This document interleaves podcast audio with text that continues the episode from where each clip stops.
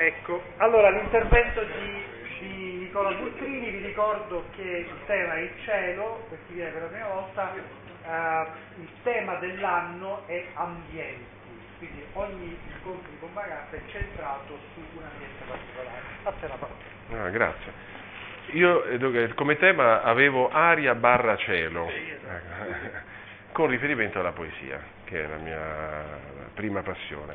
Prima, se permettete, faccio, vi racconto brevemente come ho messo a fuoco quest'idea, ehm,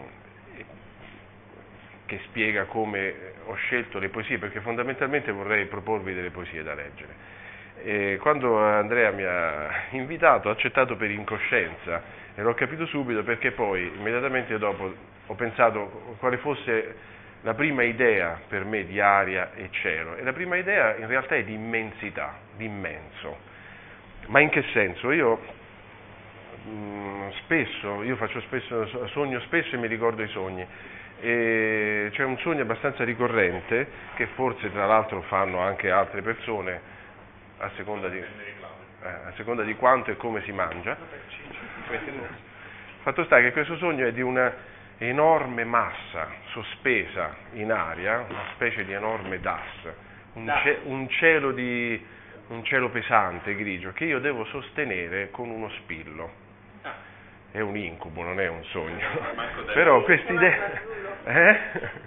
quest'idea di immensità era un'idea che un po' mi ha sconcertato, anche perché poi ho cominciato a pensare eh, alle accezioni che abbiamo di aria e di cielo, che sono tantissime, riferimenti ovviamente prima di tutto naturali, l'aria dalle più ovvie, l'aria che si respira, ma anche, anche un'aria negativa, l'aria delle camere a gas per esempio, dei campi di concentramento, l'aria della nube atomica di Chernobyl, ma anche l'aria, tra virgolette, cattiva in natura, per esempio l'aria violenta di un tornado, di una tempesta. Però poi eh, eh, ho pensato che ci sono anche moltissime valenze metaforiche, anzi infinite valenze metaforiche di aria e di cielo.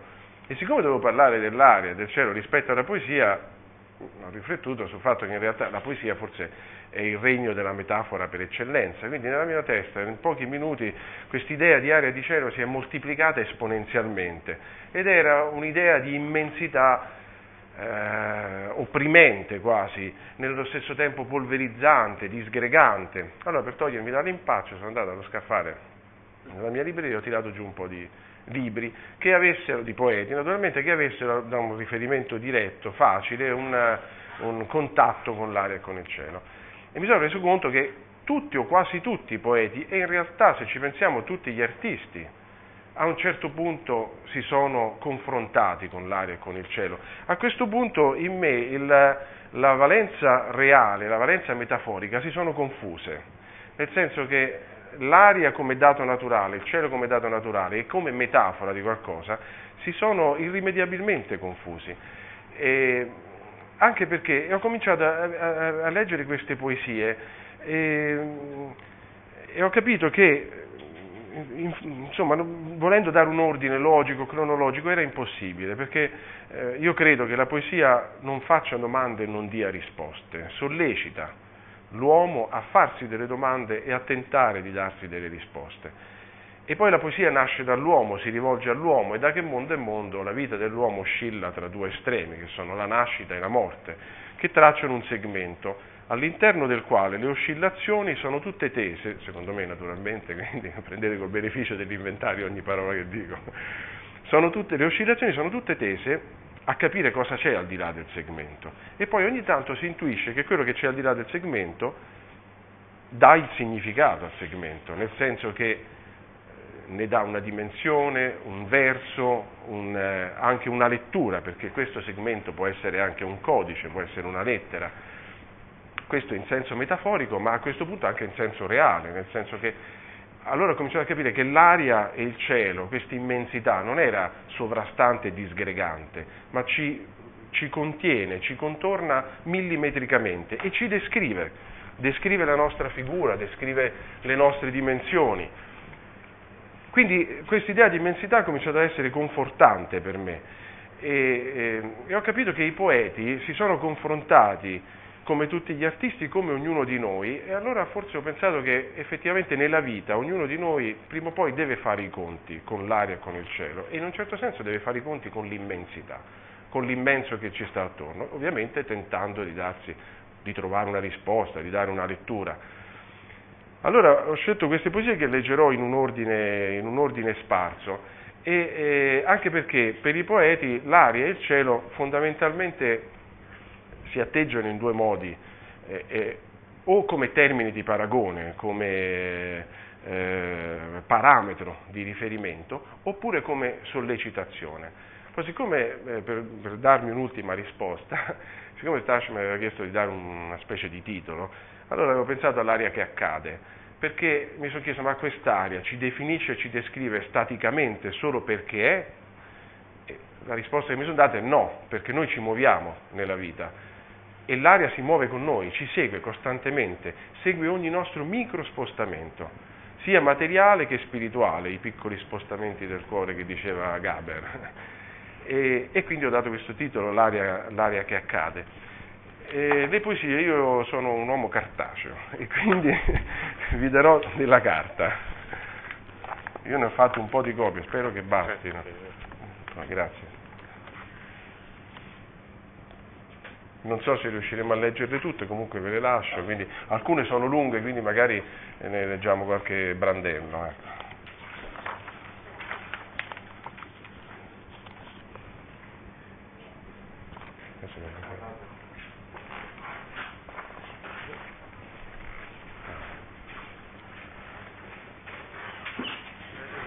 Sto distribuendo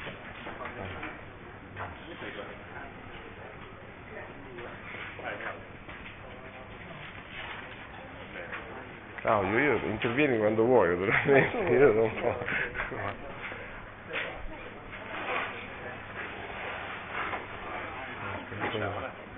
Allora, la prima poesia è di Hans Magnus Ansesberger, è del 99 e si intitola Il libro della raccolta, si intitola Più leggeri dell'aria. Qui evidentemente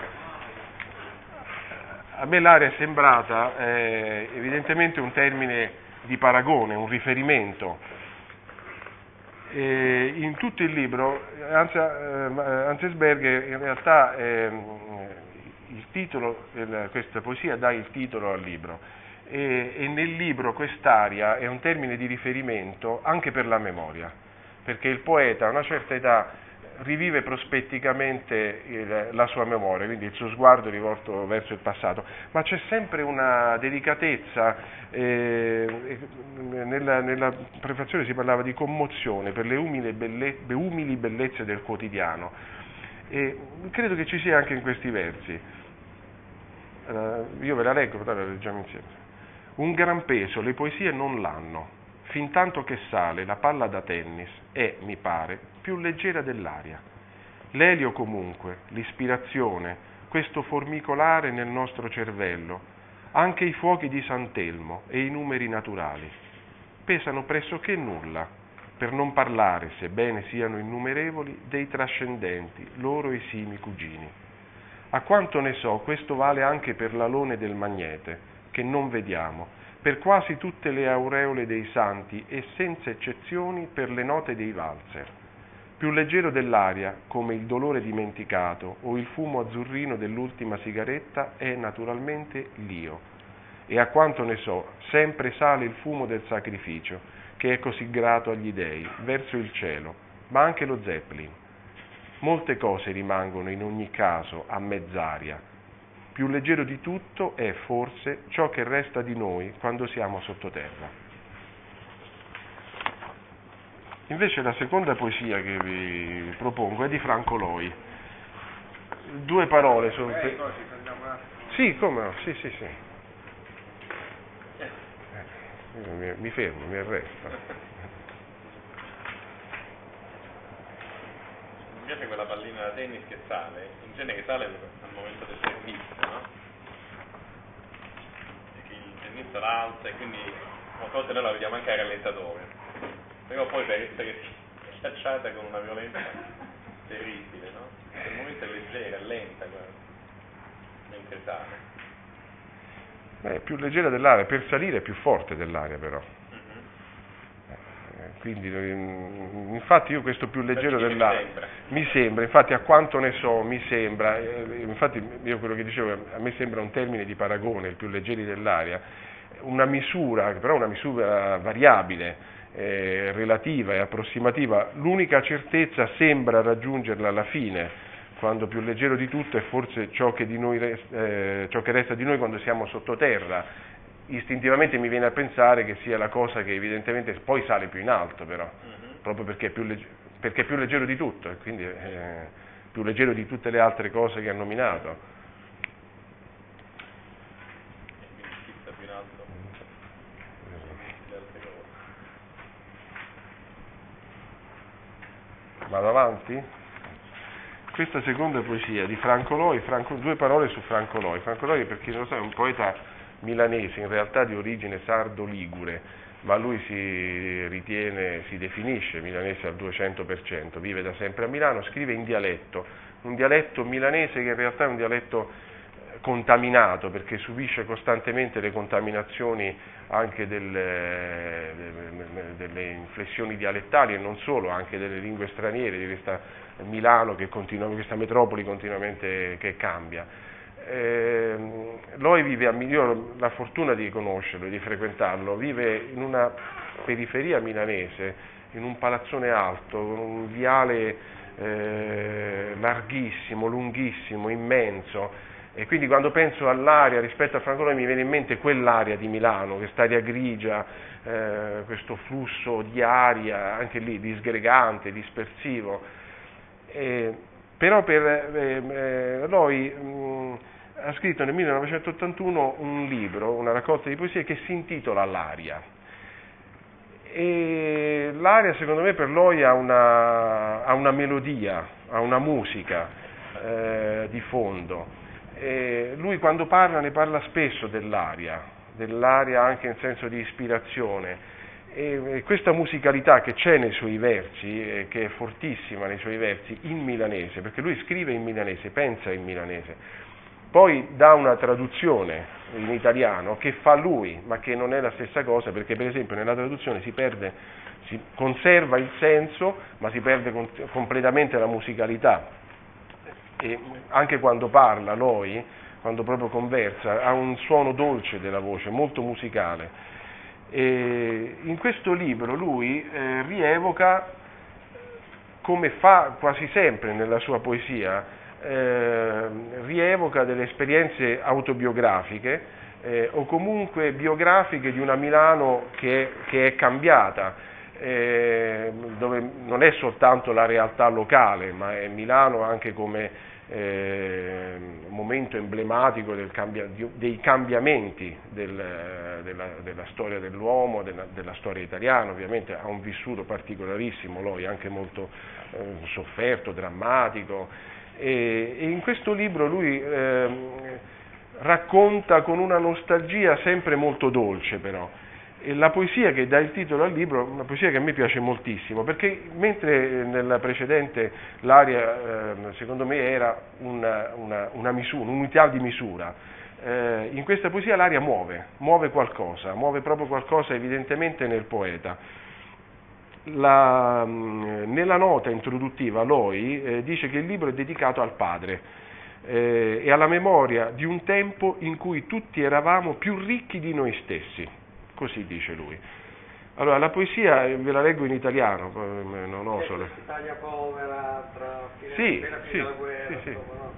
Di grande vivacità, Anche se- il suo tema. Beh, lui, lui parte dalla guerra in Sì, realtà, dalla perché guerra. lui racconta i bombardamenti che gli sembravano questi- questo stormo di corvi neri che sorvolavano la città e lui non capiva perché facessero tutto questo rumore mentre si avvicinavano. E poi c'è la- l'Italia del dopoguerra, l'Italia della ricostruzione a Milano dove è stato ovviamente un tripudio di energie che poi hanno preso strade eh, strane, a volte anche strade insomma viziate. Eh, allora l'aria, sì, ero lì a leggere e un'aria fina veniva a fiotti dalle foglie alla finestra. Leggevo e un po' pensavo e la svaporata, fresca, passava serena. Oh tu maestra, che della vita sai tu leggerina, frinendomi suoni e quasi come se l'estro lontano tu mi portassi di una mattina. Mi viene da piangere, d'un pianto che mi scioglie. O Padre, che a parlare mai ti ascoltavo, che nostalgia di te porta la vita.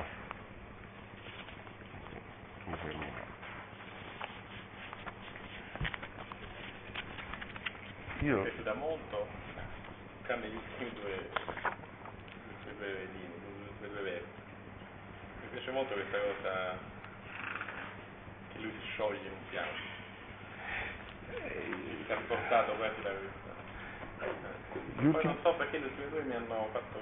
Sono tristi, secondo eh, me. Sì, mi fanno sentire un po' in colpa, eh, cioè mi fanno sentire la colpa sua. Eh. Ma è una colpa collettiva, secondo me, perché io penso che, parlo per me, io mi ci sono rivisto immediatamente. Adesso mio padre, insomma, che ha 76 anni, io vado a chiedergli di raccontare cose che da bambino ho sentito mille volte e ovviamente mi annoiavano. Ho ritrovato il mio tema di quando ero bambino in cui dice, scrivevo che papà quando comincia a parlare con noi figli attacca una storia che non finisce più e noi ci annoiamo e andiamo a letto. Ovviamente il rammarico fortissimo è di, poter, eh, di, non poter tornare indietro e risentire tutti i racconti. Adesso vado lì a chiedere, ma ovviamente magari certe volte lui è stanco di raccontare. Quindi questi due versi. Poi lui ha vissuto la rivolta proprio, tutto il tema della rivoluzione. Eh, sì. eh, Beh, lui ha vissuto, ha vissuto l'illusione, perché lui era nella, ha fatto proprio una parabola per andare a la, la, sua sensibilità gli ha consentito veramente di andare da un estremo all'altro, secondo me con, con, coerenza, ma lui è partito dalla sinistra extraparlamentare, dalle manifestazioni di piazza e, e se ne è allontanato, lo racconta nel libro L'Angela, alla vigilia della strage di Piazza Fontana, quando lui aveva capito che quell'utopia stava prendendo una strada nefasta proprio però in lui c'è anche questo rammarico per il tradimento di un'idea pura che evidentemente lui ha, ha visto crescere, ha alimentato no? fin da Diciamo che ha capito l'aria. Ha capito l'aria. Ha cambiato l'aria. Ha cambiato l'aria. Esattamente. Capito che non era aria. Che non era aria. Eh. Vabbè. Beh, poi è ancora più bella in effetti milanese. Il milanese è bellissima. Eh dovrebbe Sarebbe un nostro amico sai è un amico di Pompagasta Cattani. Eh. Ma solo perché lui è di Messina, non per altro. ha combinato per anni con Cattani. Barcellona, Pozzo di Grotto. Pozzo di Grotto. Infatti Cattafi, poeta siciliano, anche se ha vissuto, ha viaggiato molto, ha vissuto molto a Milano, come? Sì, sì, ha viaggiato anche all'estero.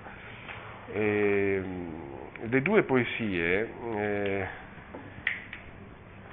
che a me piacciono molto, anche qui l'aria si atteggia in maniera diversa. Eh, il libro del 79, si intitola L'allodola ottobrina, cioè fin dal titolo un evidente richiamo all'autunno, eh, l'autunno che così, eh, evoca immediatamente immagini crepuscolari no, dell'anno che, che, che, che muore, finisce, la bella stagione che finisce e via dicendo. In realtà, eh, come un po' in tutta la poesia di Cattafi, c'è sempre un fuoco che arde sotto la cenere, c'è sempre una, una speranza che pulsa e in queste poesie che quasi, per Cattafi sono quasi sempre molto brevi, ci sono quasi dei, eh, dei piccoli eh, labirinti che però si decrittano facilmente e proprio con l'unghia sembra eh, di andare a sollevare questa cenere e vedere sotto che c'è una brace forte invece. Non a caso Gattasi che è morto prematuramente eh, di tumore, ha scritto fin eh, negli ultimissimi giorni, scriveva quando era in clinica e le poesie che ha scritto quando era in clinica erano altrettanto lucide, serene, eh, cristalline, cioè non, non, erano poesie di una decadenza della vita corporale, c'era sempre questa, eh, questa tensione forte. Le, le, leggo in sequenza, poi eh, magari le commentiamo insieme. Allora, la prima è quell'aria, lentamente, con gesti calcolati, precisi, con gesti oppure convulsi, a te stesso segreti, involontari, monti in aria qualcosa che si regge, per mezzo di incastri di bulloni e il tutto è d'aria. Pisoli d'estate alla sua ombra, d'inverno ti protegge, abilmente, quell'aria ti protegge. Ecco, questa idea dell'aria che ti protegge mi riporta a quel pensiero che avevo fatto io in tutta modestia inizialmente, cioè di quest'aria come immensità che prima mi sembrava sovrastante, che poi a un certo punto ho sentito attorno come un, qualcosa che avvolge e che protegge anche. La seconda invece, eh, in cui secondo me il riferimento metaforico è ancora più, più forte, eh, parla del vento eh, quindi un, diciamo, l'aspetto dinamico dell'aria è, è evidente fin dall'inizio. Quello che qui mi aspetto in vano è una visita, un evento, un'ombra sulla porta, una mano annaspante, un occhio spento, una voce che dica con un filo di fiato fino all'ultima rampa non sospinta dal vento, dato che il mondo giunge senza scampo e a folate non so che ne pensate voi, ma a me questa idea che il mondo giunga senza scampo e affolate, il mondo poi la vita in realtà giunge senza scampo e affolate, mi sembra un'immagine bellissima ed efficacissima, che poi io tendo a leggere in positivo, nel senso che questo scampo non mi sembra una condanna, mi sembra, nonostante noi, nonostante quello che facciamo, il mondo, la vita comunque arriva, affolate, quindi non arriva tutti insieme, arriva affolate di vento. No, fermatevi, se, se, fermatemi se credete, se no io vado avanti. No, no, ma altri... mi è piaciuta di più. Claudio, intervieni. No, no, l'idea dell'aria come la, la prima, come struttura proprio, no? Ah, come che in qualche modo permette la struttura, ma forse è essa stessa, anche un po' l'impalcatura in cui siamo.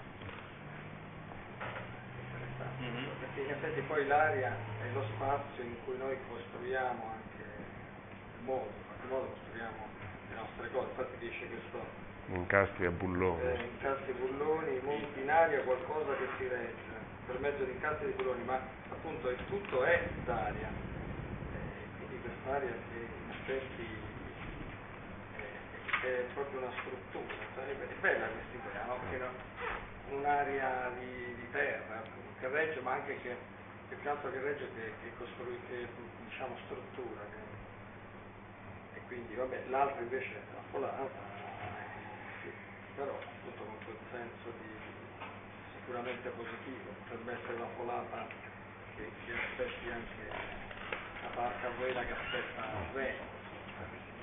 Eh, la folata aggiunge mentre ti viene incontro mentre tu stavi le rampe. Ho capito bene.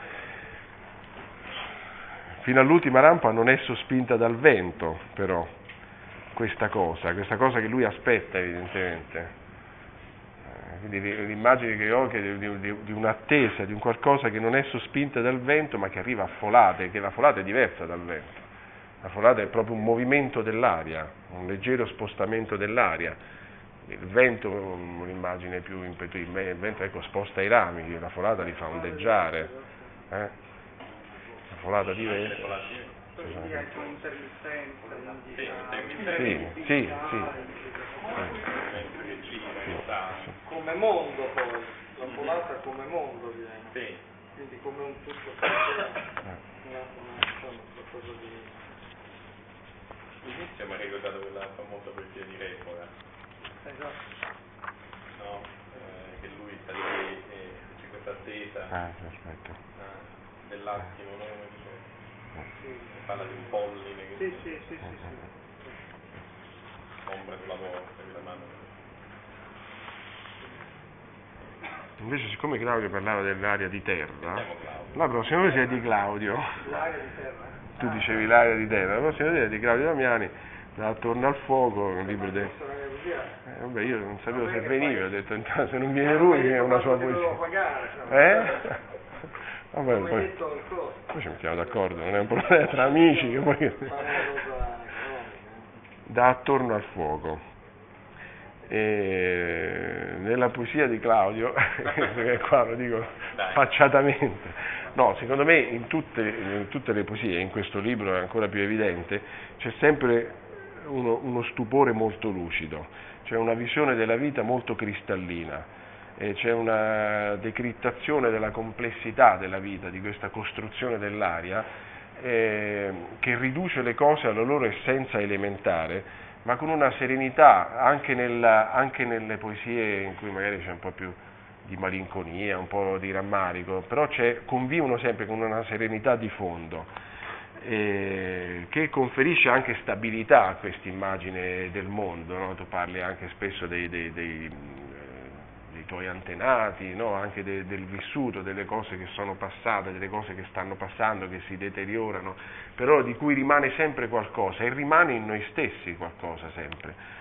E, questa, questa poesia, siccome tu dicevi l'aria di terra, questa, la leggiamo, tanto è brevissima, cielo, metto l'orecchio a terra e ti sento, come eri azzurro oggi.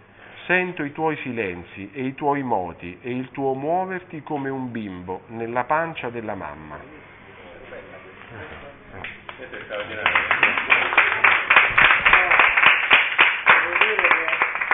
Commentala tu. All'ultima gravidanza dell'ultimo figlio e evidentemente non ero andato a fare qualche passeggiata, eccetera, quindi c'era questo fatto della gravidanza che poi ho sempre sentito molto forte anche un po' fisicamente, insomma, e il, questo cielo che avevo visto, quindi mi si sono associate queste, questa terra è un po' la pancia della mano. Eh, io in genere detesto dire bene dei presenti, dire male dei presenti, però devo dire che mi è piaciuta moltissimo questa poesia.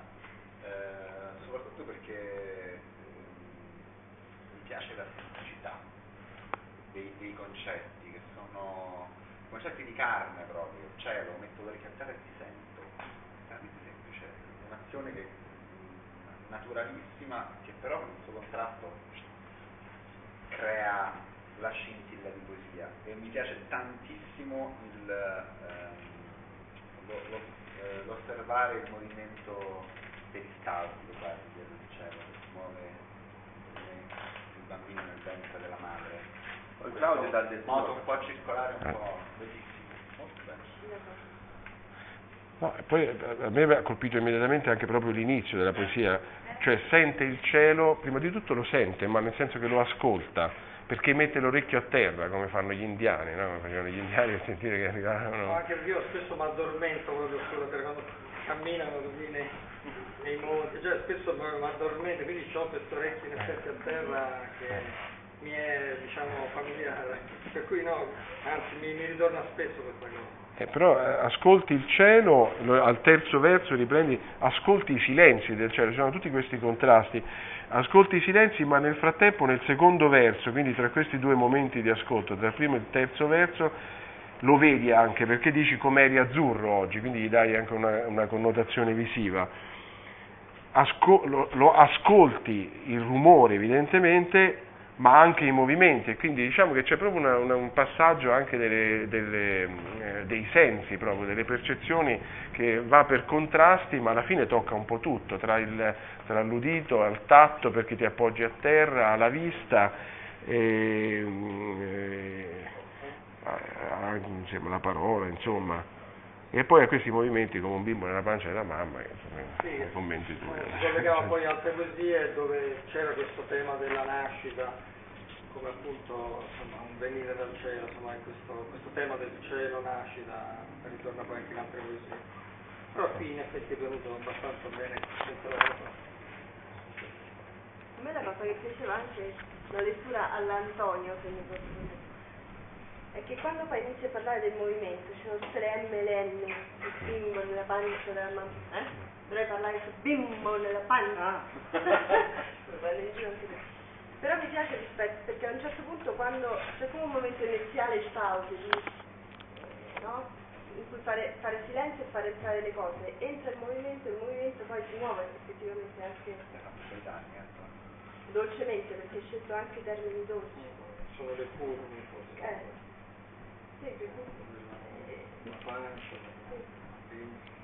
Dunque entra pienamente in quello appunto che si diceva stamattina del fatto del cielo, eh, l'immagine del metto vecchio a terra e si sente, cioè il fatto che la visione del, del cielo in quanto, in quanto tale è da panico, mentre appunto il cielo si sente tutta l'espressione sotto la, sì, sotto la terra, se vi ricordate vi citavo quel titolo molto bello eh, sotto la terra e il cielo, eh, di un romanzo di Guido Conte, e, mh, dove appunto il cielo diventa, o l'altra poesia che abbiamo letto stamattina da Rimborska, eh, in cui c'è il cielo che sostiene, come diceva, eh, ricordi? No, il verso. Sostiene la terra. C'era, sì, adesso ce?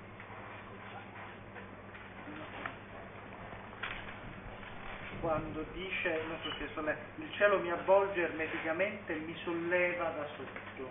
no? Quindi questa dimensione del cielo che sta sotto, non sta sopra, che è un capovolgimento, no? che apparentemente questo senso, che invece dice simbolicamente in maniera molto forte la, la, la qualità del nostro rapporto con il cielo. Cioè il cielo che è inteso nella maniera più vera e più piena è un cielo che sta dentro o sotto, non sta semplicemente sopra, come entità astratta e senza collegamenti con la terra. Qui addirittura c'è quasi un'incubazione del cielo, cioè come se, ed era più giusta, nel senso che come, come almeno per me, nel senso quello l'intervento che facevo, dicevo che appunto il cielo diventa questa apertura in cui avviene, in cui si apre uno spazio di, eh, Elena diceva di contemplazione, o se vogliamo semplicemente di, di memoria anche della realtà. Quindi implica perché guardo il cielo e rimango rapito, non perché vedo sempre la stessa cosa, cioè azzurro, ma perché proietto nel cielo eh, il mio vissuto, la mia storia, le persone, i discorsi fatti, le vicende che vivo. Quindi praticamente la, la, diventa lo spazio non solo di apertura ma anche di incubazione quindi di, de, de, del vissuto. Per questo rimango rapito e guardo, non guardo sempre la stessa cosa, non guardo fisso, perché il cielo diventa il luogo in cui tutte queste cose vengono elaborate. E l'immagine più bella in effetti è questa, è bellissima. No, perché anche il bambino ruota, in effetti anche il cielo ruota, il cielo Ah, sì, sì. ma lui fa tutto questo movimento. Con le nuvole. Eh? No, ma anche lui le stelle che Ah, beh, ci girano, sono certo, certo. che ruota in qualche modo. Quest'idea di cielo che non è soltanto sopra, che poi è quello che io finalmente avevo, dopo i miei ragionamenti avevo, ero arrivato a capire, cioè che il cielo è attorno completamente, riveste completamente, a me sembra di leggerlo anche in quest'altra poesia, che è di Andrea Zanzotto. Andrea Zanzotto, eh, la, eh, la poesia è tratta da Vocativo, sono poesie tra il 49 e il 56, quindi poesie di 50 anni fa e più.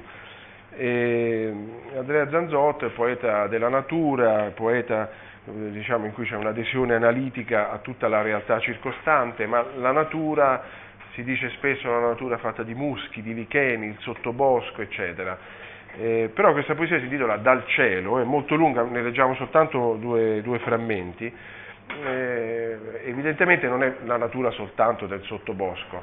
Ora, io ehm, ho capito qualcosa di più della poesia di Zanzotto, che obiettivamente non è facilissima, quest'estate, perché sono andato a trovarlo e mm, vi dico proprio in un minuto, io eh, dopo la, era agosto, percorsa la pianura padana che col traffico turistico di agosto è ancora più lenta e, e sfinente proprio, eh, usciti dalla famosa barriera di Venezia Mestre, ci siamo inoltrati verso Treviso, lui abita a Pieve di Soligo, un po' a nord-ovest di Treviso, uno di questi paesini che si passano e uno neanche se ne è accorto, quindi poi devi tornare indietro perché stava prima, eccetera. Fatto sta che dopo tutta questa pianura, era una bellissima giornata, dopo tutta questa pianura c'è Pieve di Soligo e alle spalle eh, le Alpi, anzi le prealpi venete, ehm, che sono molto belle, sono imponenti, sontuose, ma non sono le montagne che pure io adoro tanto delle Dolomiti, perché le Dolomiti sono dure, sono aspre, sono sanguigne, no? cioè, sono rosse quando è il tramonto. Invece le Alpi eh, venete sono ancora verdi e quando c'è la roccia è una roccia grigia che fa pandan col verde, diciamo. E, e sopra c'era un cielo azzurrissimo, bellissimo, quindi queste montagne erano un sipario su cui si appoggiava quasi questo cielo, che stava sopra in effetti. Poi la casa di Zanzotto c'era questo giardino un po' disordinato, ma non proprio disordinato. Insomma, gli elementi naturali ci sono e non sono come elementi da studiare in un microscopio, in un laboratorio.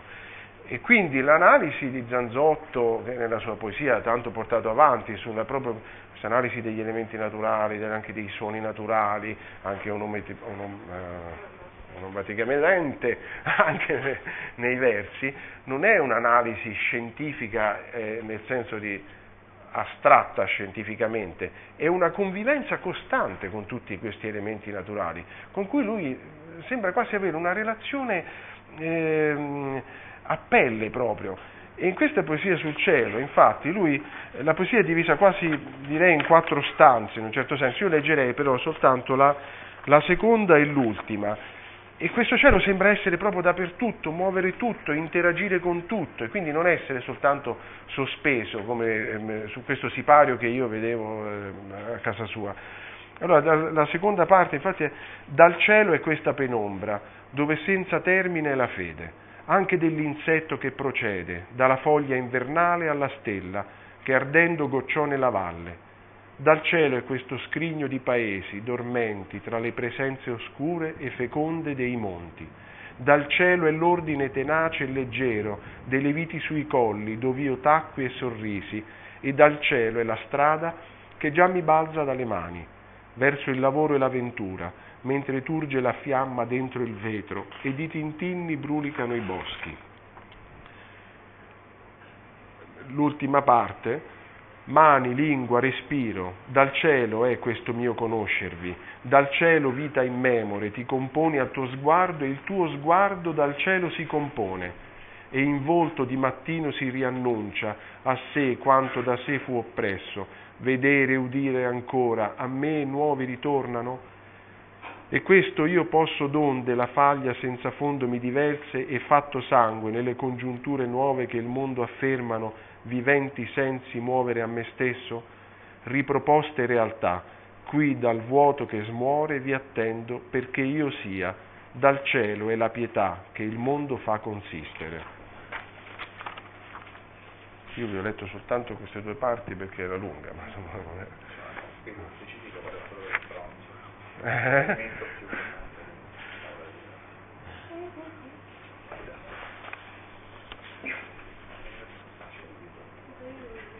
vado avanti.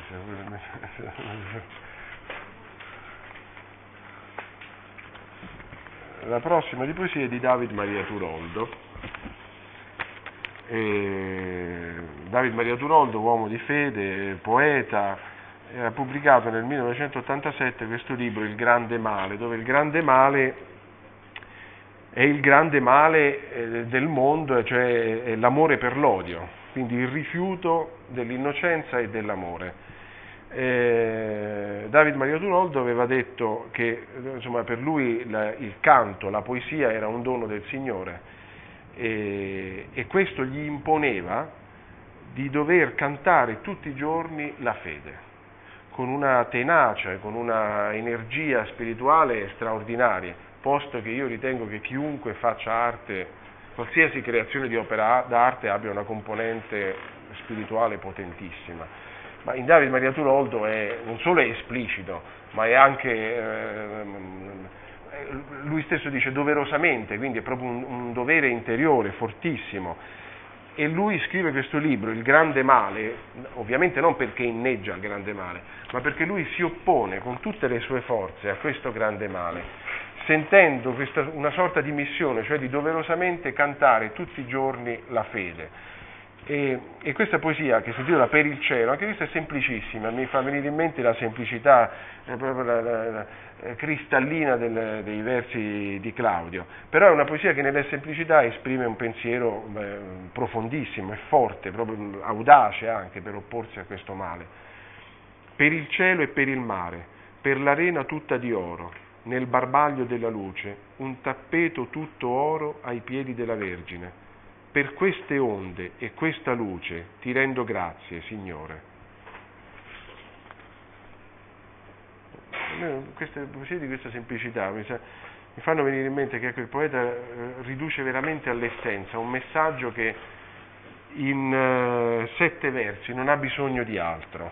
Tra l'altro lui stesso riassume negli ultimi due versi non parla più di mare ma di onde, quindi il mare che si muove, il mare in movimento eh, e la luce che si afferma, non è più un barbaglio della luce.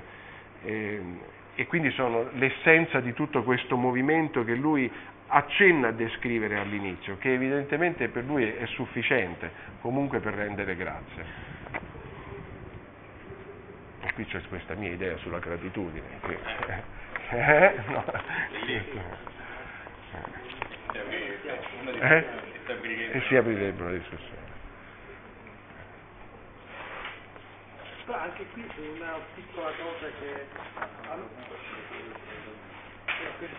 mi alzo. No, nel senso, mi sposto qui più, una cosa più comoda. Cioè, la, è una poesia questa qui che a me non piace.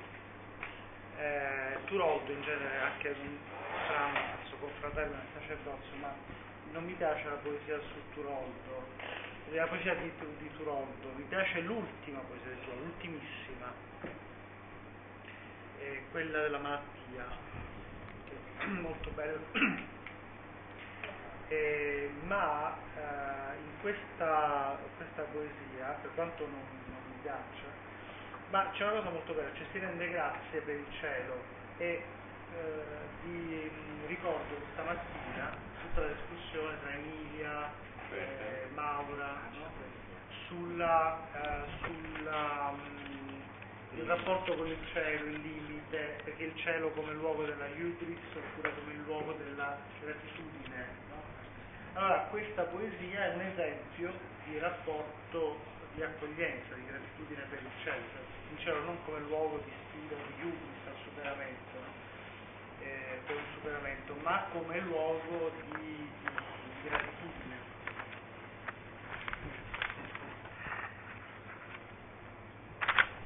Vado avanti, io ce ne ho portato un po', quindi se, se credete mi fermo o salto. Allora, scegli tu, scegli tu. La sceglie in mano Valerio magari.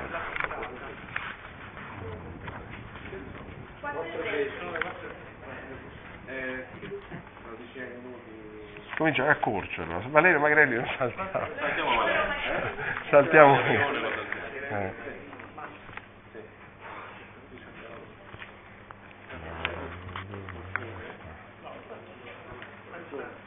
Quanto volete voi? Io sono sempre le Ah, cioè 10 minuti Nicola, me- mezz'ora Claudio e mezz'ora Valerio. Va bene. secondo me speriamo, Accorcio, faccio, faccio un taglio netto. Allora, deve soltanto, che ne so, altre due, tre e via. Saltiamo, saltiamo qualcosa allora, così. tanto ce l'hai portato è una cosa che. Abbiamo perso tempo su Daniani, capito? Ah, No, l'abbiamo già trattato, quindi saltiamo lì. allora, Davide Rondoni. Da- avrebbe amato chiunque, un libro del 2003. Eh, del 2003, eh? Del 3003 ho detto, quindi è un libro è avanguardia, molto avanguardia. Ehm, anche qui, eh, allora, qui siamo più sull'aria più che sul cielo. Ehm, io mi ero preso qualche appunto nella poesia di Rondoni, una pienezza del vitale eh, e una- un io che è nudo a- ai margini della scena ma vede la scena e sente la scena e sente un po' nella poesia di Rondoni in realtà c'è molto dinamismo nel senso che sono a parte situazioni tutte molto reali, biografiche o autobiografiche, eh, però c'è una vita che pulsa, che accade anche eh, sporca nel senso di imperfetta, c'è questa imperfezione dell'accadere che però è la perfezione del vivere, che costantemente, ehm, che costruisce proprio questo magma. No? Lui ha scritto una volta delle sue, ballate di tempesta, no? è un po' tempestoso, un po' irruento, un po' come quando lui parla, no? si, si agita, è un vulcano di emozioni, di sensazioni vitali. E questa poesia eh, in cui c'è l'aria, però è un'aria, l'aria della notte che coinvolge un po', eh, quindi sia gli accadimenti interiori, gli accadimenti esteriori, quindi sia ambientali che spirituali. È sera, il vento muove finalmente le grandi, pesanti tende del giorno. Il caldo fermo della città vuota è colpito e per un attimo vortica quel fiato, poi sale a una strana danza tra i rami gli ondeggianti lampioni.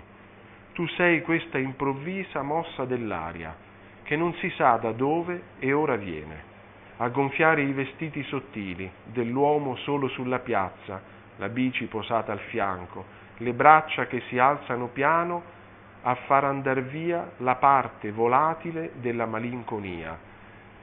Quindi anche qui poi quest'aria in realtà muove qualcosa, muove tanto che porta a una reazione non solo spirituale del poeta, ma addirittura fisica, perché eh, nella seconda parte si passa a una realtà molto concreta, anche una descrizione anche abbastanza analitica di quest'uomo solo nella piazza che fa un gesto, fa un gesto mosso da quest'aria, che evidentemente non è soltanto il vento, ma è anche un po' la, l'aria nel senso di atmosfera eh, evidentemente serale. Forse gli ultimi due versi Tagliare. A far andare via la parte volatile della malinconia. È un po' esplicito, diciamo, la parte volatile della malinconia. C'è una parte che non può dire. Sì, sì, certo. eh. No, è la, è la-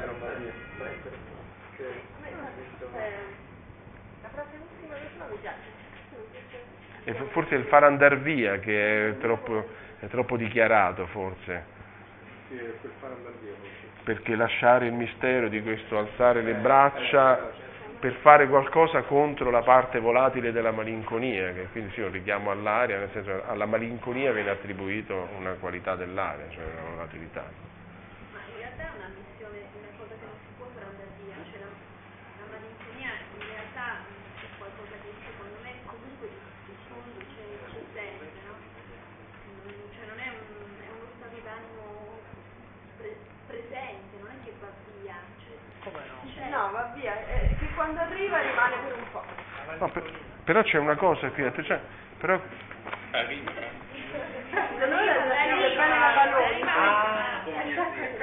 Però guardate che qui lui parla della parte volatile della malinconia, quindi lui non vuole mandare via tutta la malinconia, a lui interessa che vada via la parte volatile, il che potrebbe anche dire che a lui piace la malinconia, cioè c'è una parte stabile che forse vuole tenere. Forse c'è, c'è una malinconia anche dolce, no? che fa anche piacere, quella che ci coccola e via dicendo.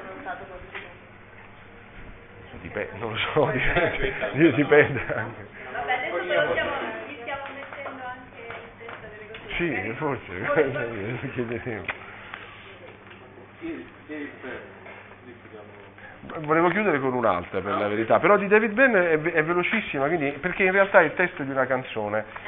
Io credo, io eh, sono convinto a costo di essere impopolare che i testi delle canzoni non sono poesie, tor- io amo moltissimo la musica, ma si fa un torto all'una e all'altra. Nascono con finalità diverse, può accadere che alcuni testi di canzoni sembrino fortemente delle poesie, ma siccome sono nati con uno scopo diverso, poi hanno una vita diversa.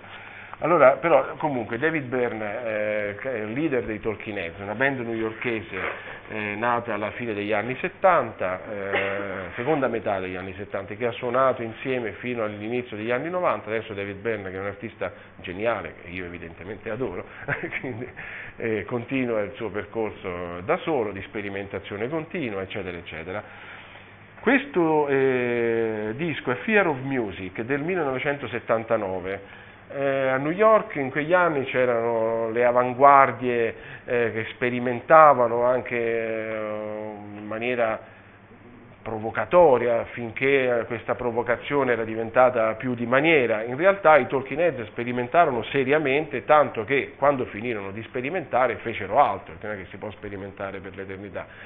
E, però eh, eh, es- questo disco, fin dal titolo, esprime qualcosa. No, nel 1979, 78, 79, le contestazioni e via dicendo, gli anni in cui sembrava che ci dovesse essere una rivoluzione intellettuale, ideologica, morale, spirituale, eccetera, eccetera, erano anche, purtroppo poi l'abbiamo saputo nella storia, anni di grande inquietudine che hanno portato, hanno gettato anzi sulla vita di molte persone ombre anche pesanti. E questo, il titolo del, dell'album è esplicito, Fear of Music, paura della musica per una band, esprime un'inquietudine di fondo anche in questa avanguardia, in questa sperimentazione. Tanto è vero che eh, la poesia che ho scelto si intitola, eh, la poesia, lapsus, il testo si intitola Aria però, mentre in tutte le altre poesie che abbiamo visto l'aria comunque muove a qualcosa, o è un termine di paragone che ci aiuta, o ci muove a qualcosa che comunque eh, qualcosa di positivo, per esempio per Rondoni, per via, mandar via la parte volatile della malinconia, eccetera, eccetera. Invece in questo, in questo testo l'aria ha un'accezione sicuramente sinistra, o comunque inquietante. Eh, aria, aria mi colpisce in faccia, corro in fretta, più in fretta nell'aria e mi dico cosa accade alla mia pelle? Dov'è la difesa che cercavo? L'aria può ferire anche te. C'è chi, non, c'è chi dice non preoccuparti dell'aria, c'è chi non ha la minima esperienza dell'aria, può spaccarti il cuore. Quindi ricordati, se il tempo si fa cattivo e ti dirai cosa accade alla mia pelle, dov'è la difesa che cercavo? L'aria può ferire anche te. C'è chi dice non preoccuparti dell'aria, c'è chi non sa un accidente dell'aria. Questi erano anche gli anni in cui gli Stati Uniti sperimentavano la bomba atomica, c'era il progetto Blue Sky, c'erano gli esperimenti in Nevada, non so se avete mai, per me è allucinante quell'immagine che ogni tanto viene ritrasmessa, quando facevano gli esperimenti nel deserto del Nevada avevano costruito delle trincee in cui mettevano dei soldati, dei giovani, con degli occhialetti e li esponevano alla, alla, chiama, all'onda atomica dopo l'esplosione. No? Per, si sperimentava, si vedeva l'effetto che faceva la, il vento nucleare dopo l'esplosione. Erano quegli anni lì, quindi insomma, eh, quest'area non è necessariamente un'area che avvolge, ma addirittura a me questa cosa accade alla mia pelle mi dà l'idea di un'area che scortica, no? che brucia, che corrode. David Byrne per inciso nei suoi spettacoli, nelle sue performance a un certo punto era solito radersi durante l'esibizione, quindi siccome saltellava, alla fine sanguinava, grondava sangue, c'era anche un po' di martirio. Allora, l'ultima poesia, e poi chiudo, e andiamo a finire sulla Grande Guerra alla fine. l'ultima poesia non c'è, perché ve la dico perché non c'era bisogno di metterla, voglio soltanto raccontarvi eh, com'è nata questa poesia, è di Giuseppe Ungaretti, un poeta che a me è molto caro, io ho dedicato uno studio alla sua mh, esperienza di soldato della Prima Guerra Mondiale, tutti noi sappiamo le poesie perché sono molto facili, Soldati, Veglia, eh, Fratelli, San Martino del Carso, sono poesie che ricordiamo perché sono molto semplici, in realtà io quello che ho, che ho, potuto verificare è che nascono da un vissuto reale, drammatico, tremendamente drammatico, perché Ungaretti ha fatto la prima guerra mondiale da soldato di truppa, sempre in prima linea, dall'inizio alla fine della guerra, facendo, e nelle biografie questo non, non si dice, non so se perché è diplomatico non dirlo, però lui ha fatto, vissuto, eh, visto quelle cose tremende, orrende della prima guerra mondiale allora, quando eh, lui parte per, la, per, la, per, la, per, il fronte, lui è interventista convinto, arriva sulla trincea, sulla prima linea del San Michele nel dicembre del 15, appena entra in trincea capisce che la guerra non è affatto quella che gli avevano raccontato, è un'altra cosa. Eh, la guerra è sporca e la trincea non è quel luogo mitico da eroi. D'Annunzio ha definito la trincea la tana che sa di fogna e di sepolcro. È un'immagine eh, tremenda, ma secondo me giustissima proprio. E, mm, la trincea dove sta Ungaretti, io ci sono stato ed è una cosa incredibile perché sono addossate sul San Michele. Allora, il San Michele è il primo ciglione carsico, per intenderci Trieste, quindi dalla pianura a un certo punto si vede nettamente questo gradino gli italiani, Cadorna voleva sfondare immediatamente la prima linea austriaca, arrivare fino a Lubiana, a Vienna, quindi piegare immediatamente l'impero austro-ungarico e da giugno a settembre eh, doveva aver chiuso la guerra. In realtà questo primo ciglione carsico, che apre l'altopiano del Carso, si rivela una fortezza inespugnabile, il fossato e l'isonzo che gli scorre proprio sotto. Anche perché stavamo sotto gli italiani arrivano dalla pianura, devono salire, gli austriaci si ritirano, fanno entrare gli italiani, si appostano sul primo ciclone carsico che diventa veramente una fortezza inespugnabile. E gli italiani assediano questa fortezza e a costo di decine di migliaia di morti, perché i numeri vanno detti in questi casi, eh, nell'arco di pochi mesi salgono, salgono, salgono piano piano. Il bastione, diciamo il, il cuneo che doveva essere eh, abbattuto era proprio il Monte San Michele. Monte San Michele, io quando leggevo le poesie di Ungaretti immaginavo una montagna altissima, sono poche centinaia di metri proprio, dolce, si sa, un dolce pendio con la macchina. Le trincee di Ungaretti è sul fianco del monte e la prima trincea austriaca che è ancora lì, quindi ad andarci si vede, sta a 20-30 metri, non di più, in alto. I soldati in trincea vivevano una condizione tremenda perché dovevano stare sempre piegati, la trincea era alta un metro e mezzo, un metro e sessanta, sempre piegati. La trincea era piena di liquami, eh, ovviamente escrementi, cadaveri, eh, si stava rannicchiati in preda ai geloni, malattie, epidocchi e non si poteva minimamente sporgere dalla trincea perché gli austriaci di sopra eh, sparavano e quando non sapevano che fare di notte facevano rotolare dei massi, tanto per disturbare gli italiani. Quindi gli italiani dovevano stare sempre rannicchiati in questa trincea e questi poveri soldati, ventenni, ventiduenni, ventitreanni, i comandi dicevano che no, adesso eh, di, di, slancio, di balzo in balzo, di assalto in assalto, finalmente conquisteremo il San Michele e poi la guerra è finita. Invece sono mesi lunghissimi finché,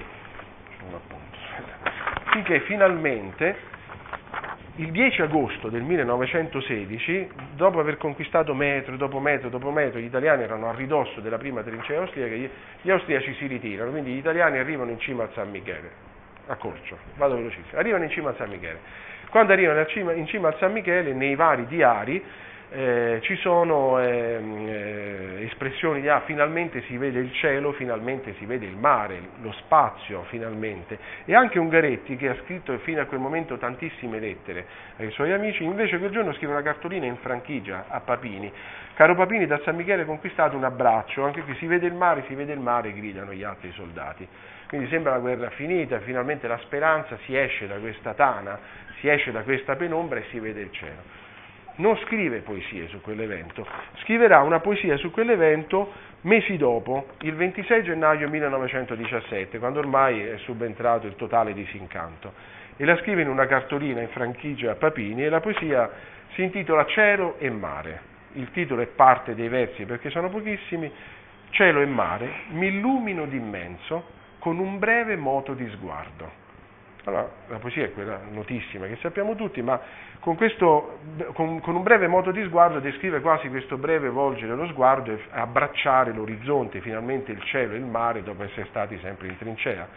Se non che a Ungaretti deve essere sembrata troppo lunga questa poesia, e quindi toglie con un breve moto di sguardo, perché per abbracciare l'immenso non c'è neanche bisogno di un breve moto di sguardo. E anche mare e cielo prima rimane mare e cielo mi illumino d'immenso, poi ci pensa ancora e nella versione definitiva toglie mare e cielo, che è un elemento figurativo, che evidentemente non è neanche necessario, e mette un elemento temporale, mattina, la mattina è la speranza, la rinascita, e quindi nella versione definitiva la poesia è mattina mi illumino d'immenso, come a dire che l'immensità basta a se stessa per illuminarci.